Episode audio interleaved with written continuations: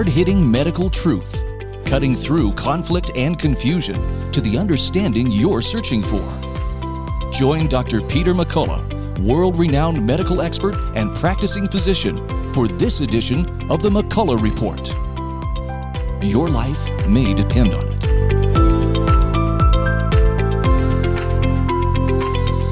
Let's get real, let's get loud. On America Out Loud Talk Radio, this is the McCullough Report, and I'm Dr. Peter McCullough. It doesn't get any better than this.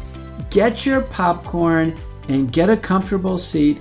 It was just announced Moderna is suing Pfizer over the messenger RNA patents and the technology. Uh, you couldn't actually draw it up any more obvious uh, than this, any more self revealing than this. America wants to know where did these patents come from?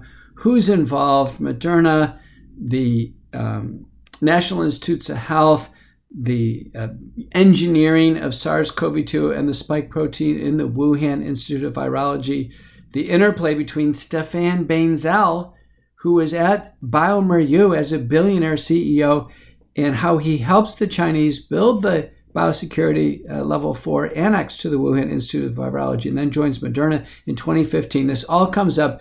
Interview with myself and Dr. Paul Marik, one of the most published doctors in critical care, uh, who's been a guest on the McCullough Report. We join Amanda Brill-Hanty and Carl Higbie on Wake Up America on, uh, on Newsmax. Let's take a listen. All right, folks, welcome back. Moderna has filed a patent infringement lawsuit against Pfizer mm-hmm. and BioNTech over their new mRNA vac- COVID 19 vaccine. Now, this as Dr. Anthony Fauci announces he's going to step down this coming December. Thank yeah, God. so for more on this and to discuss it, we're going to welcome in the author of The Courage to Face COVID 19 Preventing Hospitalization and Death While Battling the Biopharmaceutical Complex, Dr. Peter McCullough, and co founder and chief scientific officer of Frontline COVID 19 Critical Care Alliance, Dr. Paul Marik. Good morning to you both. Dr. Peter McCullough, let's get right to this right here with the big news from the vaccine market. Moderna suing Pfizer and BioNTech, just like Carl said, accusing them of copying Moderna's technology in order to make their own vaccine. What do you make of this? I think Americans are going to learn a lot about the vaccines and how they were developed, including a giant head start in terms of time. Uh, you know, the CEO of Moderna, Stéphane Bancel, he was the billionaire CEO of bioMérieux. They actually helped build the biosecurity lab in Wuhan, China. And in 2015, after Stéphane Bancel helped the Chinese build the Wuhan lab, he joins Moderna. And then Moderna starts the collaboration with the Chinese. I think if this patent suit goes forward, it's going to backfire on both companies. I can tell you head to head, uh, they're very different products. Moderna is 100 micrograms of messenger RNA, Pfizer's 30 micrograms. They claim to have the same immunologic response. In head to head comparisons, Moderna actually has more safety concerns than Pfizer. Yeah, uh, Dr. Marik, one of the big things, though, we've seen is there's 11 new billionaires floating around in the pharmaceutical industry since COVID 19. So there's plenty of money to go around, most of it on the back of our tax, tax dollars. But, uh, you know, th- this is going to go on for a while, we know right now that neither of them were effective in blocking people from getting sick. So, like, what's the big lawsuit about? Yeah, well, you know, maybe this will expose actually what's in these vaccines because, you know, it's truly astonishing that, you know, billions of people have been vaccinated with a product that we have absolutely no idea what it contains. And maybe this will open this Pandora's box. There was a recent study out of Germany which they actually tried to look what was in the vaccine, and they found about 15 or 16 elements and minerals in, in the vials that were not in the labeling and that were unexplained. So there's a lot of accountability to do. And most importantly, yeah. you know, as Dr. McCullough knows, these vaccines are neither safe nor are they effective. Yeah. To continue this narrative is misleading, it's deceptive, it's corrupt, and it's evil. In fact, wow. we now know the more you vaccinated, the greater your risk of getting COVID. Yeah. Well, and another question right here, Dr. McCullough. If we're saying that you have a greater risk of getting COVID if you're being vaccinated. What about your immune system overall when you're getting these vaccines? Could it hinder your own immune system? It's certainly possible. There were papers published in 2021 on immune imprinting. You know, to give a, an injection every six months is very unusual, even for vaccines, but these are genetic installations of the obsolete Wuhan spike protein. They may be misdirecting the immune system against an obsolete antigen and then actually weakening the response when the, when the body does see a real infection, whether it's SARS-CoV-2 or another virus. This is suggested, by the way, in the childhood outbreak of adenovirus hepatitis. It's thought that the spike protein superantigen was in, in fact weakening the immune system. I mean, Dr. Marik, that, I mean, that's a real problem, no? Oh, absolutely. You know, I must extend what, what Dr. McCullough said. Apart from the immune printing, there is some data that the more you vaccinate, the more it impairs your cell mediated immunity, the function of your T cells to function. What does that mean? well, it means that your immune system is impaired and you're going to have reactivation of late viruses that were there before. So, not only does it increase your risk of getting COVID, it suppresses, this data suppresses your immune system so you're more likely to get other infections and you're more likely to get um, reactivation of latent viruses. That so, is... you know, just to be blunt about this, these are not safe and effective. They've caused devastation on this planet. And you know, the time has come for us to stop. You know, there's right. nothing, there's no positive side. You know, if there was a benefit to these vaccines in some shape or form, okay. There's yeah. no benefit. There's only downside. Doctor, I wish we could, doctor and doctor, I wish we could talk about this. We have a, a lot, lot more. more we could ask you. Dr. Peter McCullough and Dr. Paul Marik, thank you both for joining us this morning. You could tell that Dr. Marik was going for broke. In fact, he called me afterwards and said, Listen, I'm going to try to get in as much as I possibly can on these vaccines. And I told him, Listen, you know, you just got to keep your answers short for the media pieces, which I had to. Uh, later on that day, I was called uh, to go on Fox News with Dan Bongino Unfiltered. Dan has recently come out and said, uh, as a cancer patient who's in remission, that taking the COVID 19 vaccines was the worst decision of his life. Let's take a listen in to Dan Bongino and a brief appearance I had on Fox News. Welcome back to Unfiltered. The government all of a sudden seems to be worried about the long term impact of coronavirus and the impact of the vaccine. Because the media is now, as predicted by me, decided to blame Trump. I knew it. The NIH is out with a new study how the immune response to COVID may damage the brain. Scary stuff, right? It's not just the immune response. Dems in the media, like liberal rag Politico, are ready to blame Trump for everything from COVID treatments to, quote, the accelerated timeline of getting the vaccine to the public. I thought that was a good thing. They love the vaccine, right? I thought they did. Joining me now is friend of the show, Dr. Peter McCullough. Doctor, thanks for joining us. What's your take on some of this new data coming out with the vaccine and its link to all cause mort- all cause mortality? Well, you know, we've seen a trend uh, since the advent of the vaccines where all cause mortality, not due to COVID, but due to other conditions has gone up. And it's been an investigation into what is it? Is it more heart disease, cancer, or other causes? Or in fact, are patients actually having a pathway towards death of which the vaccine potentially contributed to? So it's a very active area of investigation. Uh, doctor, my, my second follow up question. Uh, as I said, I did a viral appearance this week on my podcast. I told people getting the vaccine when I did was a great regret of mine. I had cancer at the time. I wish I would have just waited for some more data. Um, but it happened.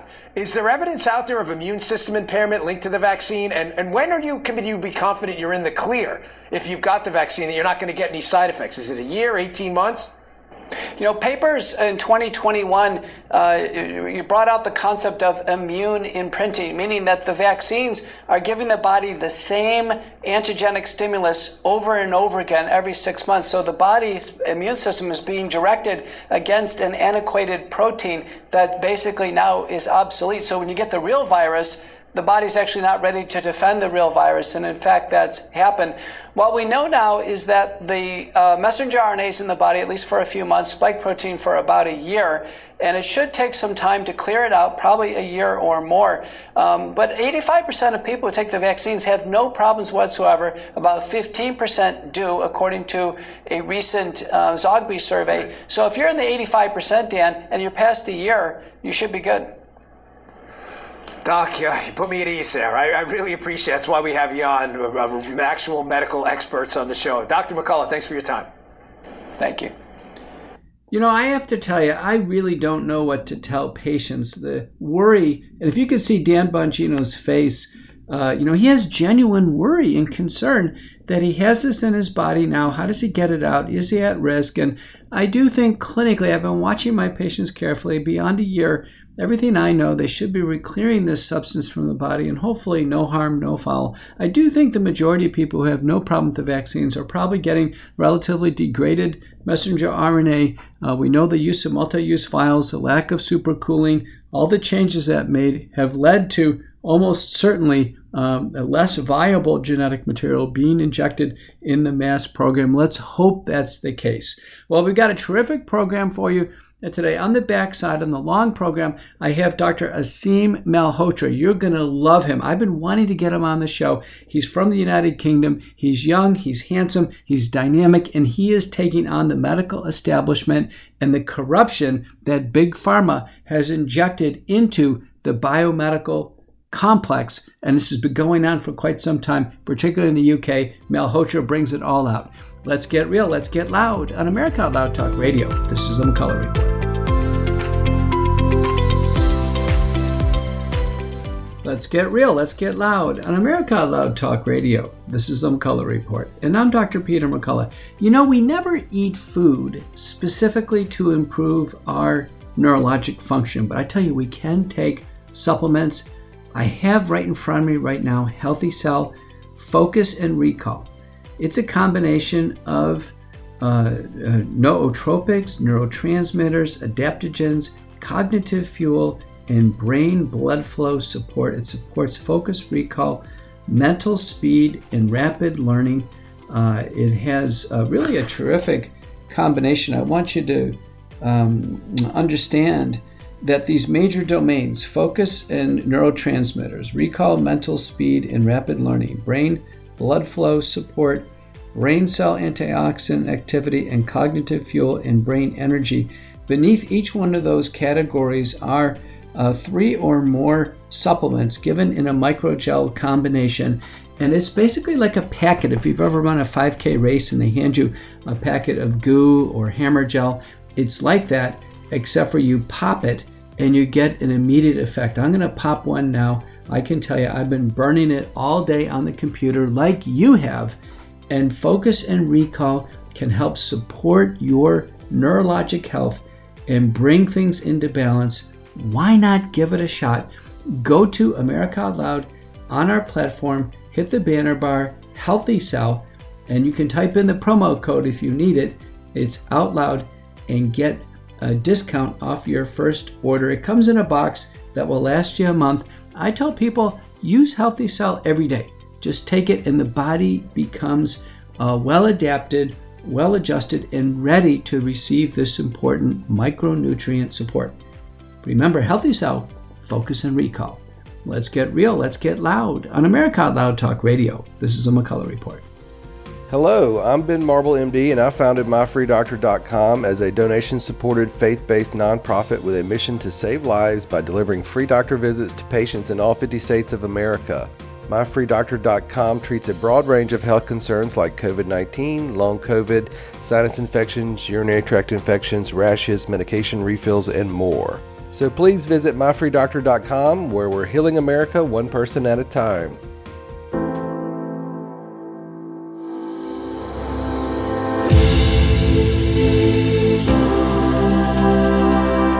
Americans, we seek to form a more perfect union. To paraphrase Abraham Lincoln, we are a government of the people, by the people, and for the people. And God willing, we shall not perish from the earth. AmericaOutloud.com. liberty and justice for all.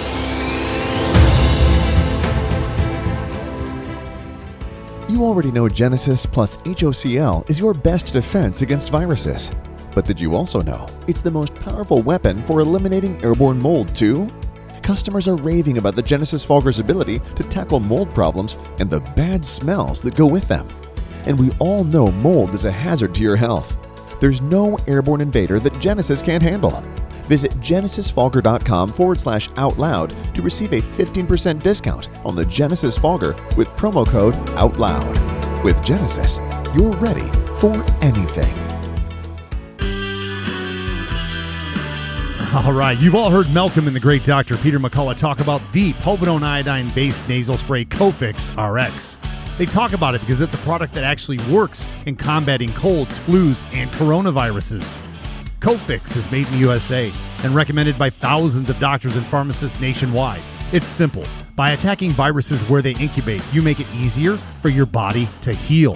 Check out the Cofix RX banner ad on AmericaOutloud.com and save 20% by using promo code OUTLOUD.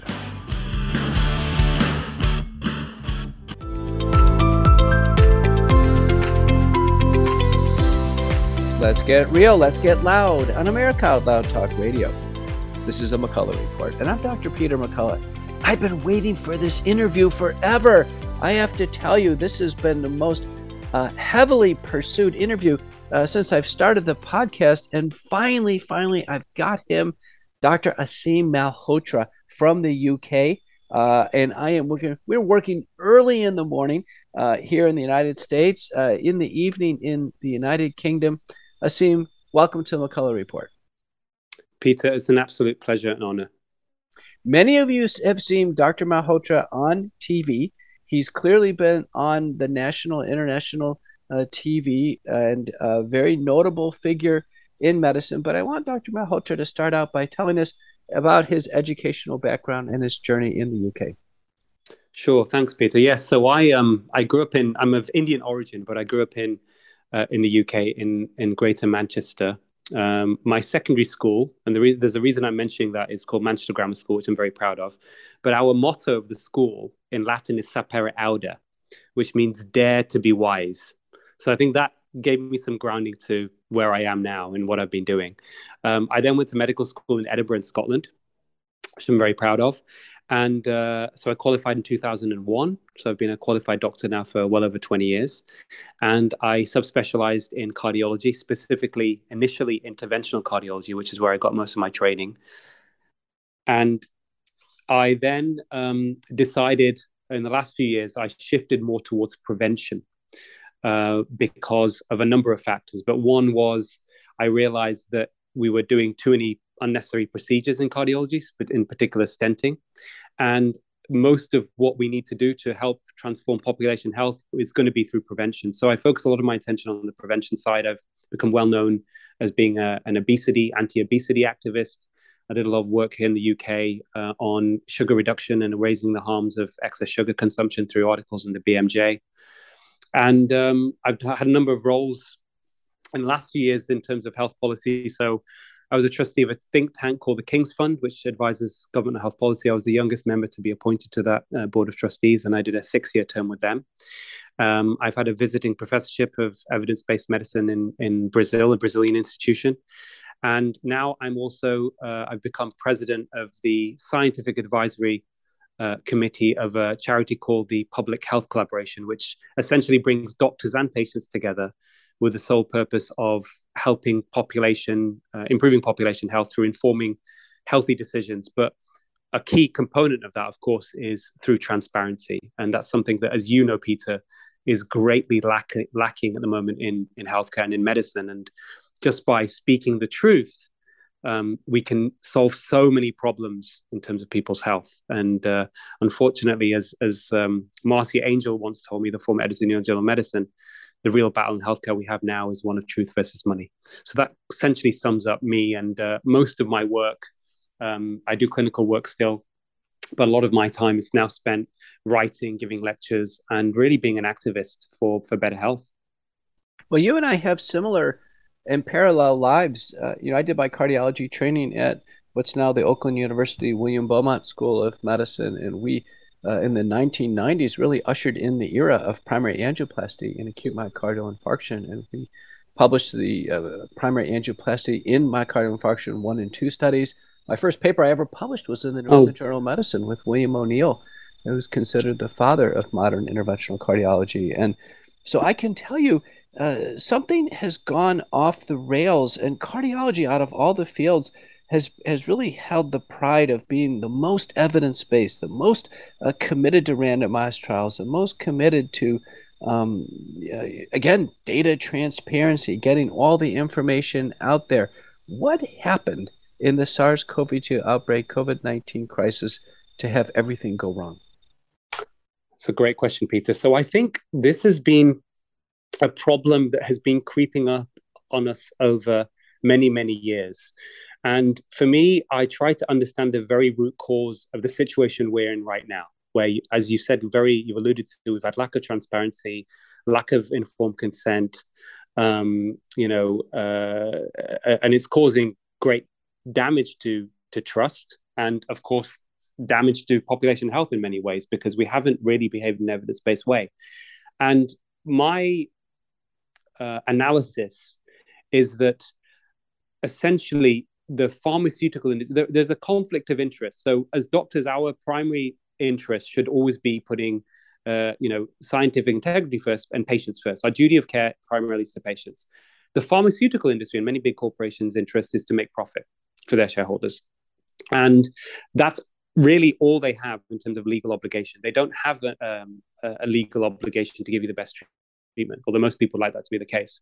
So what's happened is you have this big corporate entity that has had increasing power, which has become unchecked over many years and probably accelerated from economic policies, I would say, in the 1980s from Margaret Thatcher in the UK and uh, her counterpart in the US, Ronald Reagan, these neoliberal economic policies. And what's happened is there's been less regulation, and many institutions, politicians are essentially bought in many ways, whether they realize that or not, by the drug industry and are slave to their interests.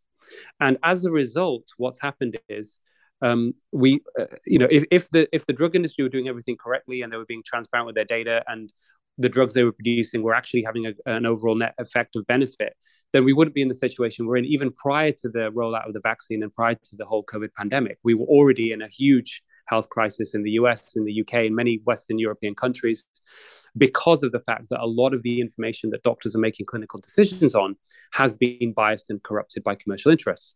And it doesn't take a rocket scientist to work out if you are, as a doctor, making clinical decisions on corrupted information, you're either going to get suboptimal outcomes for your patients or at worst, you're going to cause harm. And for me, that's really at the very root of the problem. I can see, yes. You know, this it's so fundamental and uh, on one of my most recent TV appearances on uh, Laura Ingraham on the Ingraham Angle, I used the term that the doctors had uh, drank the Kool Aid. That's an American phrase that we say when, uh, you know, when doctors, in a sense, have imbibed uh, information. In fact, in this case, many of them have taken COVID 19 vaccines themselves. So they are personally committed to a vaccine program and they eh, seem to have lost their objectivity. And it's almost as if uh, as if the vaccines represent some type of elixir, uh, or that they're representative of more than what they are. And it seems like it's incredibly hard for doctors to make a call and saying, you know what, the, they haven't worked out, or now I'm concerned regarding safety issues. Uh, I, I walk up and down the halls of a major medical center every day, and I don't hear doctors expressing concern regarding vaccine safety. Yeah, Peter, it's a very good point. And if I was to play devil's advocate and, and try and understand that mindset, I, and to some degree, I was one of those people, Peter, because I was one of the first people to have the, uh, I had two, two jabs of Pfizer mRNA vaccine uh, or mRNA product, um, probably more appropriate to describe it, in January 2021 um, uh, because I helped out in a vaccine center. So when the first rollout happened for the older age groups, I, I, had whatever the leftovers, and then I also then helped was was asked by Good Morning Britain to help tackle vaccine hesitancy amongst ethnic minority groups. So I went on Good Morning Britain because I convinced a, a well-known film director here who was vaccine hesitant to take the vaccine. And my mindset at the time wasn't so much about being particularly worried about COVID myself. But I had conflated, and this is my lack of knowledge, if you like, because cardiologists don't normally take much interest in general in vaccines but you know we do realize that we that the traditional vaccines whether it's mmr whether it's polio whether it's hep b smallpox you know have had a, a huge beneficial effect.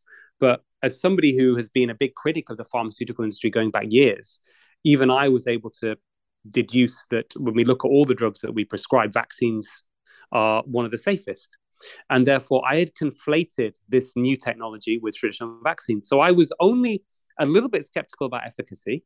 But one thing, and I'll be honest with you, Peter, I had no concerns at all about safety at all.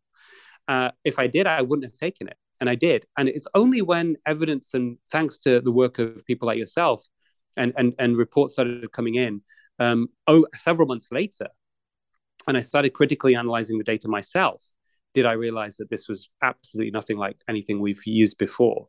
And therefore then felt, well, actually, you know, the evidence from my perspective and evidence that has emerged has changed. And then we have to act on that evidence. So that was one thing I would say. I think the other thing in terms of the system failures, why, why are cardiologists or other doctors not um, more critical or more skeptical of evidence that's coming through, so-called evidence or um, drugs that are being approved, um, is that um, you know, John Ioannidis at Stanford, who I describe as being a Stephen Hawking-like figure of medicine. I think he's the most cited medical scientist in the world. He wrote a great paper in 2017 called "How to Survive the Medical Misinformation Mess," and he cites four factors behind the fact that you know, and he says in the U.S., for example, 20 to 50 percent of all healthcare activity brings no benefit to patients, and the four factors he says behind this are that much, if not most, of um, clinical research is poor quality and of no benefit to patients. Number two is the reason why the system isn't changing, he says most doctors, policymakers, patients are not aware of this problem. So if they're not aware of the problem of the poor quality research in which they're making decisions, how are we going to change the system? The third issue is he says then that um, even if uh, you know they are aware, they don't have the skills to critically appraise evidence because it's something that's not really drummed into us well in medical school. And finally, patients then lack the necessary information at the time of, clinic, of, of shared decision making to make decisions about what's good and what, or what's bad for them. And those together then are the root causes behind medical misinformation mess. And then you look at the um, so-called seven sins cited by Muir Gray and Gerd Gigerenzer, who used to be the director of the Max Planck Institute for um, Health Literacy in Berlin and they talk about you know i talk about this epidemic of misinformed doctors and misinformed patients. And the root causes behind that are biased funding of research. So research funded because it's likely to be profitable not beneficial for patients. Biased reporting in medical journals. Biased reporting in the media. You know many doctors and patients opinions on drugs are actually influenced by the media more than they realize. Um, biased patient pamphlets. Um, defensive medicine. Commercial conflicts of interest. And last but not least um, Peter, which you know very well, is medical curricula fail to teach doctors how to comprehend and communicate health statistics. And when it comes to COVID risk or when it comes to vaccine benefits or harms, for example, you know, without understanding the numbers involved, doctors and members of the public are, and in particular members of the public, are vulnerable to exploitation of their hopes and anxieties by political and commercial interests. So when you put all of that together, it can help under, uh, people can then at least begin to understand why they need to be more skeptical and why the system is actually not working in their favor. It's working against them. It's working for private interests, not for public interest. But Aseem, do you think there's some personal psychological aspect of doctors who've taken the vaccine where, in a sense, they have drunk the Kool Aid and they personally now have a, a fear driven uh, resistance to recognizing the dangers of the vaccine? Yeah, I think so. I think it's definitely part of it, Peter. Um, although I'm one of the people that took the vaccine and I'm very open and honest about how my opinion on it changed and why it changed. And I think doctors need to not be afraid to also be in that position. Some of them may think, how can we suddenly go back on what we did before? But, you know, we know in medicine today's truth is tomorrow's folly you know medicine science evolves information changes. And actually it's it's our duty to make sure we change with that evidence because that keeps trust. You know they may think it's going to uh, damage trust but it but it but it actually has the opposite effect by being open and honest. I do that with, i'm sure you do it with your patients all the time. I do it with my patients all the time. If something changes or the information changes i tell them this is what we believed at the time. And they trust you more because they know you're being honest. But actually, if you don't talk about it and you keep it under the surface, um, actually you're then part of the problem. You're part of the system that suppresses information that's really important to improving patient outcomes. So I think doctors probably need to think about that a bit more carefully. I think the second aspect, um, Peter, is willful blindness.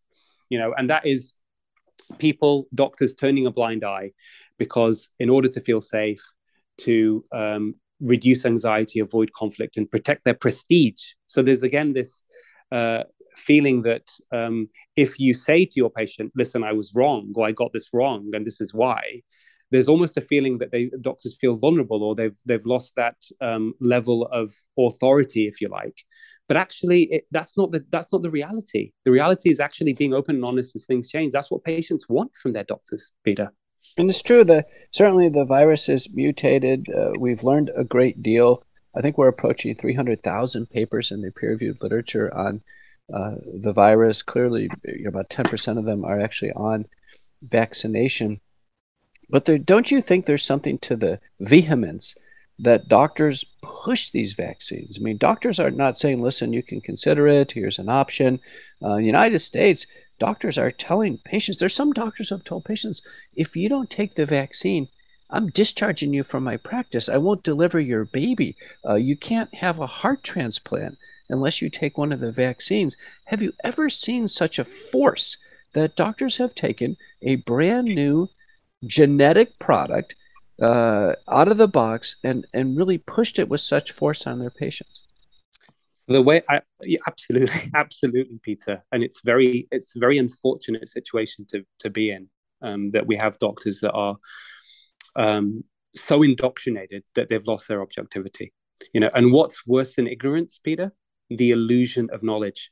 So if they're so vehemently pushing the vaccine, um, they are clearly not acting in a way that they fully understand what they are doing, and this is this is called indoctrination.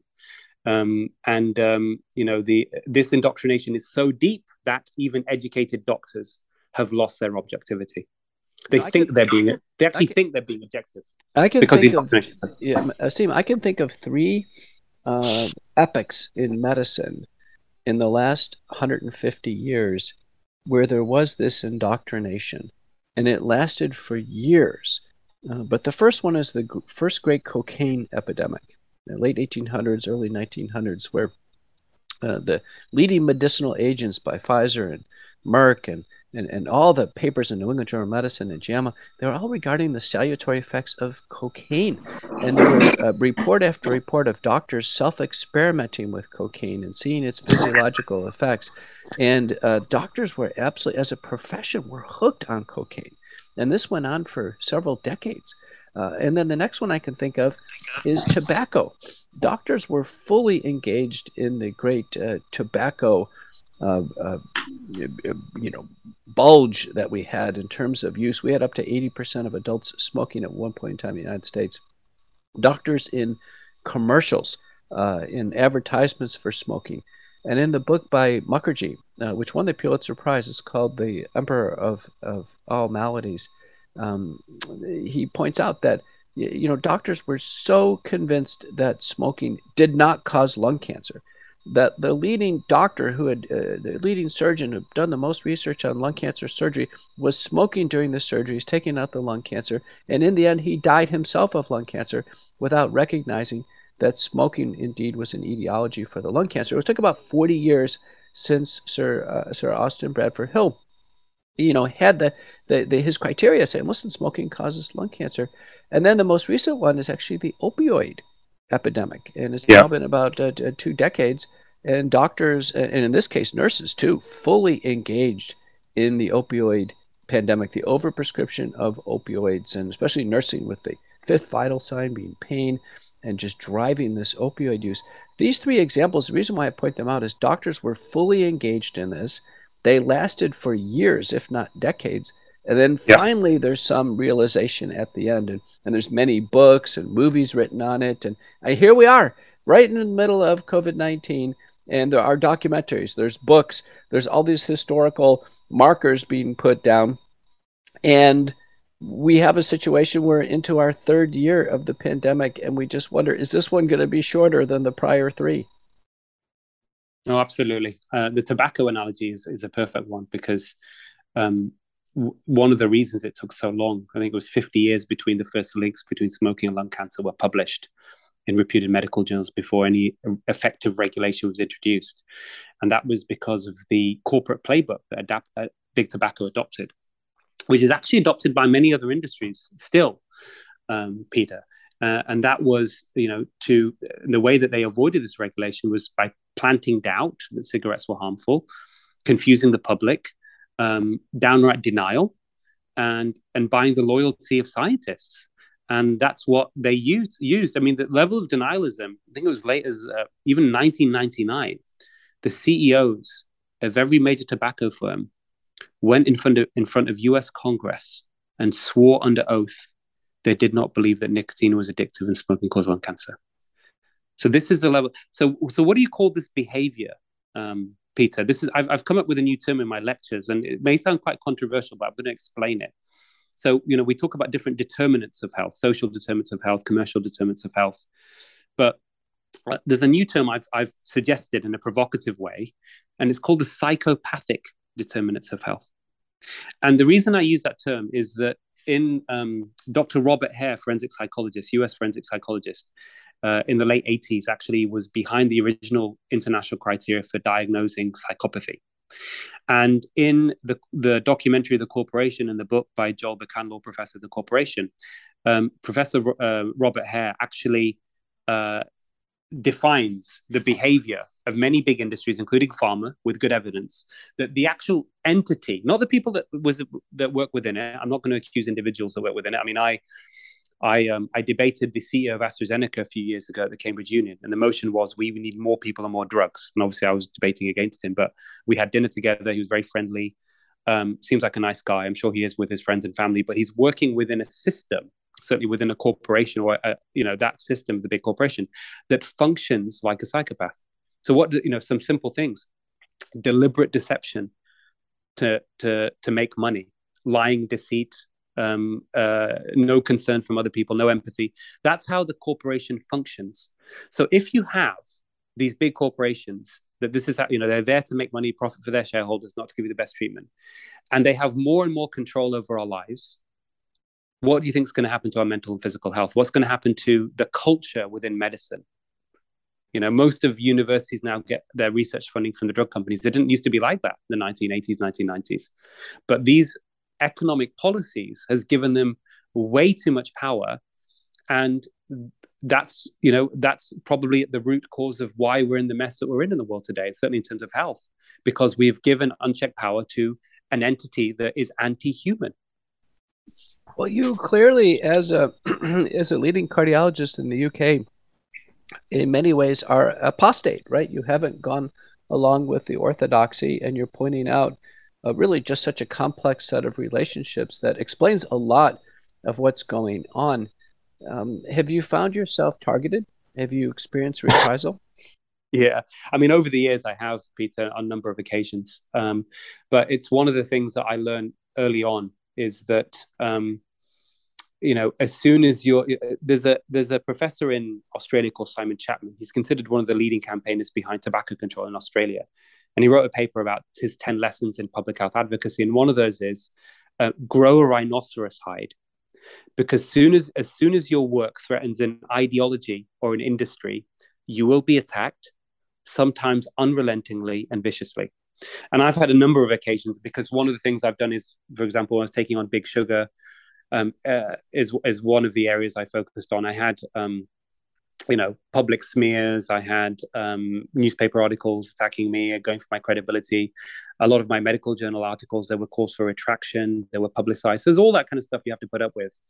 Um, but you kind of get used to it over time, and you do have to have a thick skin and eventually things die down you move on you carry on and you know you've made progress by speaking the truth. I mean i i um you know uh, one of the people that i i listened to a lot recently i think is a very um you know powerful advocate for the truth is clinical psychologist jordan peterson. And one of the one of the things he says which makes a lot of sense to me he says you've got to realize it's not safe to speak the truth but it's even less safe to not speak the truth. Because if you don't speak the truth and of course society functions on people living in a reality and for people to trust each other, we need to have truth. As soon as that disintegrates, then society starts to disintegrate. We lose trust in each other, and that's not good for us mentally or physically, or good for a cohesive society that's going to progress in a positive way, certainly from mental and physical health perspective. So um, for me, I rationalize it rather than being courageous. I say, well, this is about being rational, because not speaking the truth means that the situation is only going to get worse, and you're going to have much, something much bigger to deal with further down the line, and you're going to regret a few years later. It's like, why didn't I speak out when I had the opportunity to? You know, I can tell you that we've had many debates in our area of medicine over time, and it's always been an engaged debate. I remember primary angioplasty versus thrombolytics. I remember uh, the period of time where there was great controversy over whether lipid lowering therapy reduced uh, rates of uh, atherosclerotic cardiovascular disease. And we always debated, we had grand rounds. we used to have all different types of uh, in a sense, entertaining and fun exchanges. But when it comes to these vaccines, Aseem, there's no debate. There's never a point counterpoint on vaccine safety or efficacy. It's the first time in my career where it's a closed door, and what the other side says is, I don't want to talk about it. Yeah, absolutely. I think we've never experienced anything on this kind of scale, Peter. Um, and I think it's because everybody, in some way, shape, or form, pretty much everybody on this earth has been in some way directly or indirectly affected by the vaccines, whether it's they couldn't travel, whether they were coerced into taking it, whether they were um, whether there was a mandate in their respective countries. We've all been affected by it. And there's huge, powerful commercial interests also who are benefiting it. And I'm not undermining necessarily that the vaccine doesn't have an effect. I think that that's still an ongoing debate about how effective it is and what the harms are. But it's naive to not think that there is a huge vested interest in ensuring that as many people as possible are vaccinated, whether they need it or not. And we know this, for example, just from the fact that Pfizer have made $37 billion from this vaccine alone. And I think one of my, I think a lot of people would agree with in this, I think certainly at the beginning, um, you know, why didn't we just, and this is the same for lockdowns as well, why didn't we just put our resources into protecting the vulnerable? Whether that's vaccines or whether it's focused protection for elderly people with COVID or whatever. Um, and but if we look at the vaccine, for example, just thinking about it from an economic perspective, if we had just focused on the vulnerable and say, for example, we'd said, listen, we're just going to offer this vaccine to over 70s because they're the most, most at risk, then Pfizer would have made a fraction of the amount of money that they've made. And for them, that wouldn't have been good enough, not from an economic perspective. But these per- these products were pre-purchased. This is interesting.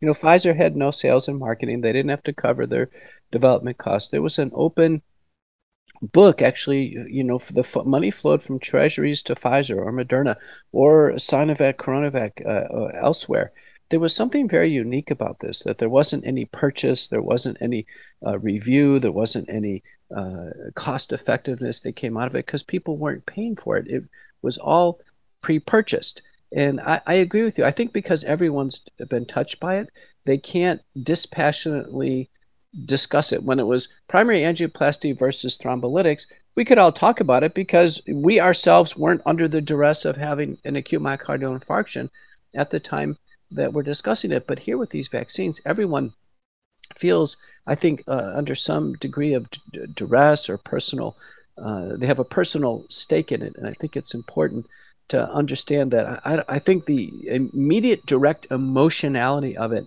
in each and every person is making this extraordinarily difficult. I want to ask you another question since this is in your wheelhouse. In the United States, we have Dr. Peter Breggin, who wrote back, wrote uh, Talking Back to Prozac, and he is on the America Out Loud platform now on Pulse and has his own show. Uh, but Peter Breggin, from the very beginning, uh, was, it sounds like aligned with you that Big Pharma was so powerful when they came in with the uh, the antidepressive drugs, they essentially wiped out cognitive behavioral therapy as a discipline. And you know, he was making the case that listen, these new drugs are okay, but you know, there's an established discipline in psychiatry that's, in a sense, being wiped out by this big pharmaceutical agenda.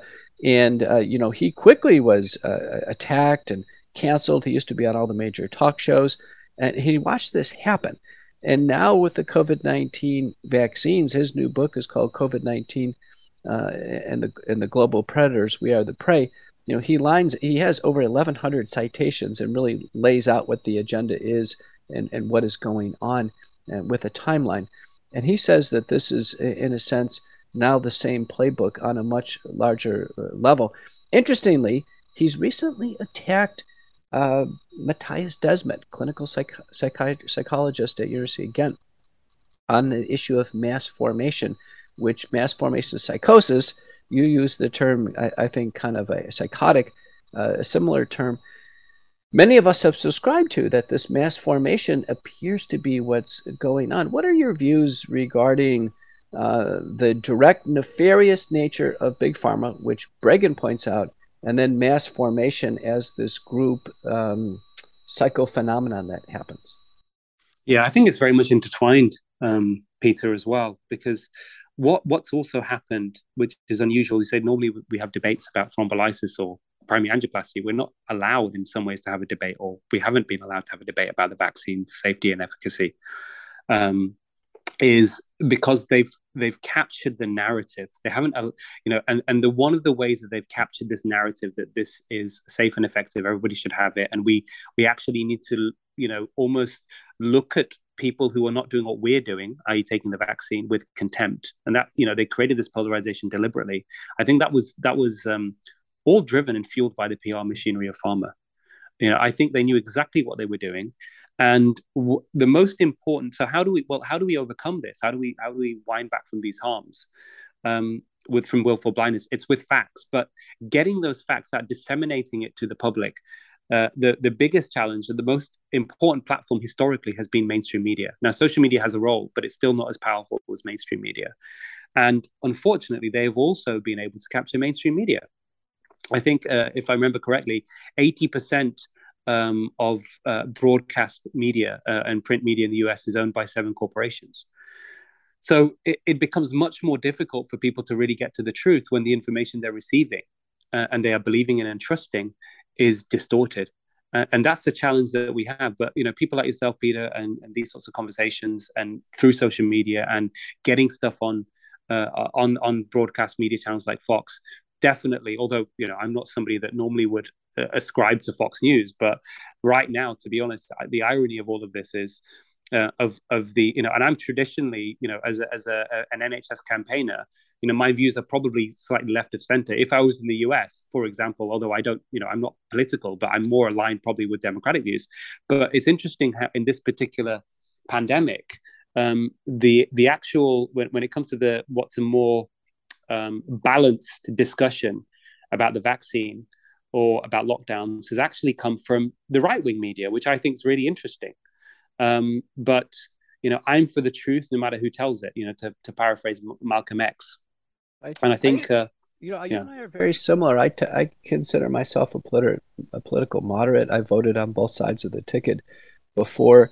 Interestingly, when I testified in the U.S. Senate in 2020, there was a vicious uh, op-ed that came out in the New York Times, written by the minority witness accusing myself and my panel members, Dr. Risch and Fareed, as being Trumpians, as being uh, Trump supporters. And, you know, and, and, and, I, you know, wow. never, never characterized myself that way. You're right. So the extreme right and the extreme left appear not to apply. These terms don't apply anymore. And we have a interesting duo in the United States is we have, you know, former hardcore right winger Steve Bannon, who was a White House advisor to Trump, going on with liberal CNN commentator Naomi Wolf. And they're teaming up and uh, reviewing pandemic response, particularly the Pfizer dossier, which has come out and is, you know, just incriminating, is everything you've said. Uh, but we have a situation where many times people come up to us and they will ask us, what can we do as individuals? What can we do as individuals? And, uh, you know, my suggestion, my constructive suggestion, because I do think the doctors are at the center of this. If the doctors actually tomorrow all said, you know what, the vaccine uh, safety is, is, is not acceptable and their efficacy is, is not worth the risk, this whole thing would die tomorrow. The doctors came out and did this. We've got a million doctors in the United States, half a million nurse practitioners and physician assistants. Texas A&M survey recently confidentially 10% of doctors don't think the vaccines are safe and effective. Tiny fraction have the courage to speak out about it. Uh, more nurses actually express concerns than doctors. What I tell people, lay people, is go visit your doctor. Go visit your doctor And then, if it's not brought up, ask the doctor, should I take a COVID 19 vaccine? And when the doctor says yes, then respond to it by saying, you know what, I, I don't think they're safe enough for me. And just leave it there. Don't argue the data. If the doctor says, oh, well, they're safe, they're safe. So it's maybe safe enough for you, doctor, but it's not, it doesn't meet my threshold of, of being safe. And if doctors heard that patient after patient after patient, you know what, Aseem? I, as a cardiologist, as a non-interventional cardiologist, I have patients all day long fight me on statins. They tell me they're not safe enough. So patients have no problem expressing concerns uh, over statin safety, but yet I've never met a single patient who's actually expressed a concern regarding safety of the vaccines. They feel as if the doctor has taken an authority position. They can't wait to get out of the office and they seek another doctor. And I tell them, listen, that, that's not solving the problem. There's too few doctors to take on a third of America who doesn't want any more vaccines. The patients are going to have to give some dispassionate but you know constructive feedback to the doctors. What do you think about that? No, I'm with you completely. I, I think doctors, I think patients um, probably have a lot more power and influence than they realize. Certainly, over doctors, so they have to speak their mind. We have we, our duty is to listen to our patients and engaged in engage in shared decision making. That's what we should be doing. So, 100%, I think that's uh, really important with anything, with any drug. You know, patients need to ask. We need to help and encourage them to ask the right questions. You know, uh, uh there's a choosing wisely campaign that started in Canada that we picked up here in the UK. I was lead author in a paper which was a collaboration between the BMJ and the medical royal colleges. And uh, you know, there were a number of important questions that we encourage patients to ask. So, do I really need this drug, test, or procedure? Um, what are the risks? What happens if I do nothing? What are the alternatives?